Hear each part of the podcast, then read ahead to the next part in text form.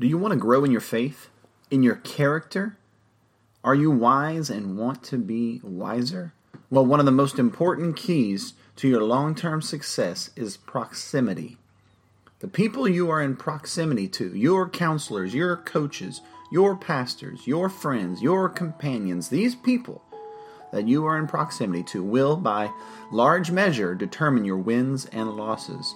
They will rub off on you, they will shape and mold your character. Today we discuss the friends you need and the friends you need to leave. You are listening to the All of Life podcast. I'm Brandon Nealy, and this is just a small part of my teaching ministry at Christ Church of Acadiana in southwest Louisiana. For more resources, you can search We Are Christ Church in iTunes or over at sermonaudio.com. Our proverb of the day is Proverbs 13 20. Whoever walks with the wise becomes wise, but the companion of fools will suffer harm.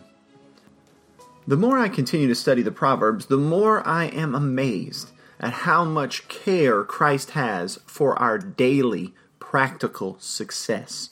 You know, many people think of Jesus Christ as simply being Lord over the intangible, over the spiritual, over the invisible parts of life, but Jesus Christ cares for our practical day to day life. He is Lord over heaven and earth, He is Lord over the visible and the invisible.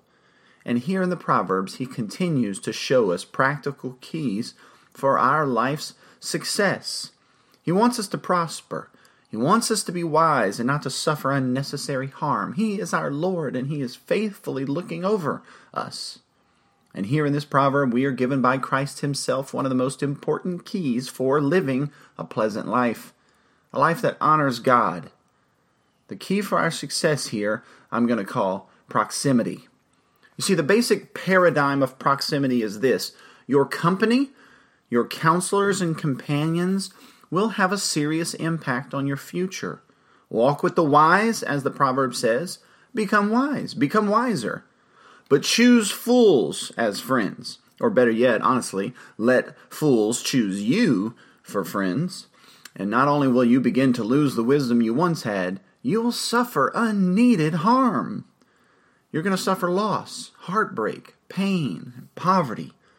The list of harm goes on and on for the friend of fools. You know, I think of King Ahab, one of the more famous villains in the Old Testament. He was a man who had it all. He was king. But near one of his palatial estates was a vineyard, a vineyard of a righteous man named Naboth. Now, as David saw Bathsheba from his rooftop, Ahab saw the fields of Naboth from his roof, rooftop, and, and he coveted them. He wanted them. He was going mad without the vineyards of Naboth. You see, God gives us all private property, a field to plow, a realm over which to exercise dominion and to steward and to bear a harvest, and Ahab had been given much. But he wanted more. Like Adam and Eve, who spied the forbidden fruit, Ahab needed, he wanted, he lusted after that field. And so he went to Naboth and asked for it. Now, this seems practical, but it was against the law of God. The state, King Ahab that is, was not allowed to buy up all the land. The land was to belong to the families God had given it to. The land was to be in the possession of households, not kings. So while this may seem practical to us, it was sinful, and Naboth righteously refused. How can I give up the inheritance of my fathers? says Naboth. This wasn't sentiment. This was lawful obedience to God. He was to honor his fathers and family by receiving his inheritance and building on it. The state, King Ahab, you can't have it all. So Ahab, not getting what he wanted, began to pout. He was depressed. He went and laid on his couch for days. How much good it would have been for Ahab if he had had some good friends, some wise friends, some godly counselors who could show him that the laws of God are for our benefit and they are for our good and our prosperity. If they could have reminded him of his blessings and exhorted, exhorted him to be content with what he had. But he had no wise friends. He had no one to show him the way. He had a wicked friend, a wicked counselor and it was his overbearing, dominant, doting, and evil wife, wife named Jezebel. She swooped in to save the day, and she got her little baby what he wanted. It was pleasant for a season, but in the end, everyone died. Jezebel, his wife, and Ahab fell into the trap they had set for Naboth. And to put a period on this story, Jezebel's corpse was eaten by wild dogs, a fitting end for an evil counselor. See, this story of demise at the hands of evil counselors is repeated throughout the Bible. In 2 Chronicles 22, the young king Ahaziah was led astray and led to his death by his enticing and evil friends. He was just 22 years old he had received the crown, and he gathered around himself a bunch of enticing, evil counselors, and it led to his destruction. In 1 Kings chapter 12, we see the very same thing. The foolish son, Jeroboam, refusing the wise counsel of his actual father, King Solomon. He gathered around himself his peers, his foolish friends. He rejected the wise counsel of his elders.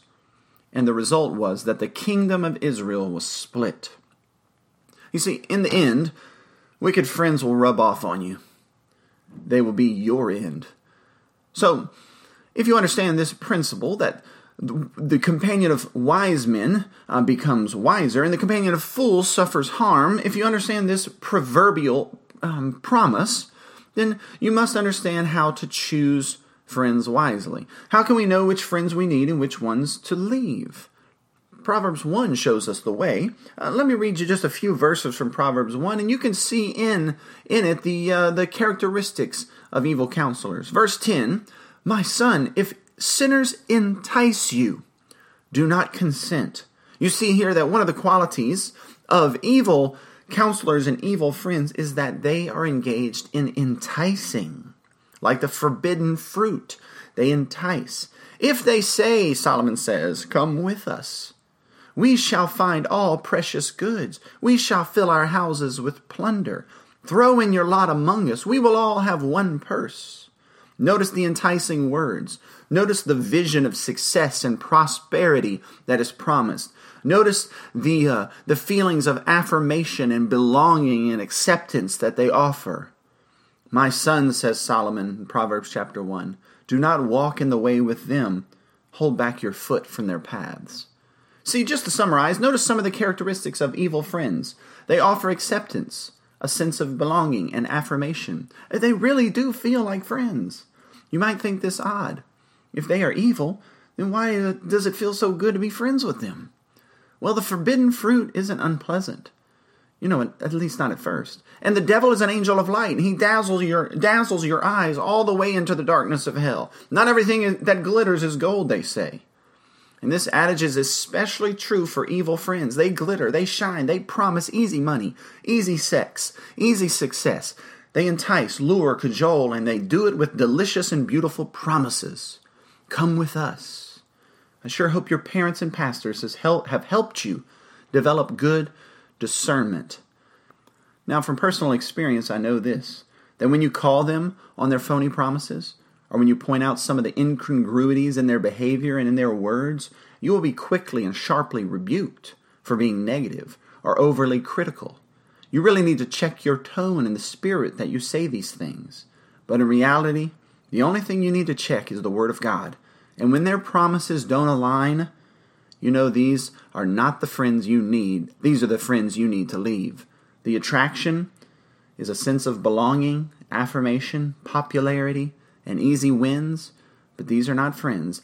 These are enticers, and they will lead to your demise. On the contrary, now, well chosen friends can be a blessing to your soul. Friends like Jonathan was to David, who encouraged him in God. Jonathan came along the side of David, reminding him of the promises of God, not making fake and false and big promises, but reminding him of the promises of God not enticing him to himself, but enticing him to follow after the ways of God, talking about the law of God and the promises of God and the gospel of God, showing him the path that he should walk in honor of Christ. This is what Jonathan did for David. He put inside of David true biblical courage. Both have promises, these enticers and these wise friends. Both paint pictures of the future, but only one set have their promises grounded in God. They will affirm you. These good friends, these wise friends, they will affirm you, but not all the time. They will hold you up in light of Scripture. They will measure you by the measuring rod of God's truth. They will at other times offer the faithful wounds of a friend, the rebukes, the corrections, and exhortations so needed in our lives. Don't accuse them of being hypercritical, not unless they are. Don't uh, accuse them of having evil and wicked tones when they hold you up in light of the Word of God. They're simply offering you correction and rebuke. This could save your life. They will put courage in you and light fires under you. Their actions and character will serve for you as a whetstone for your Christian character and zeal. Let me try to make this as plain as possible. The fools will offer all upside and no downside, at least at first. It's only after a season that you will come to see your life unraveling through their impact and effects.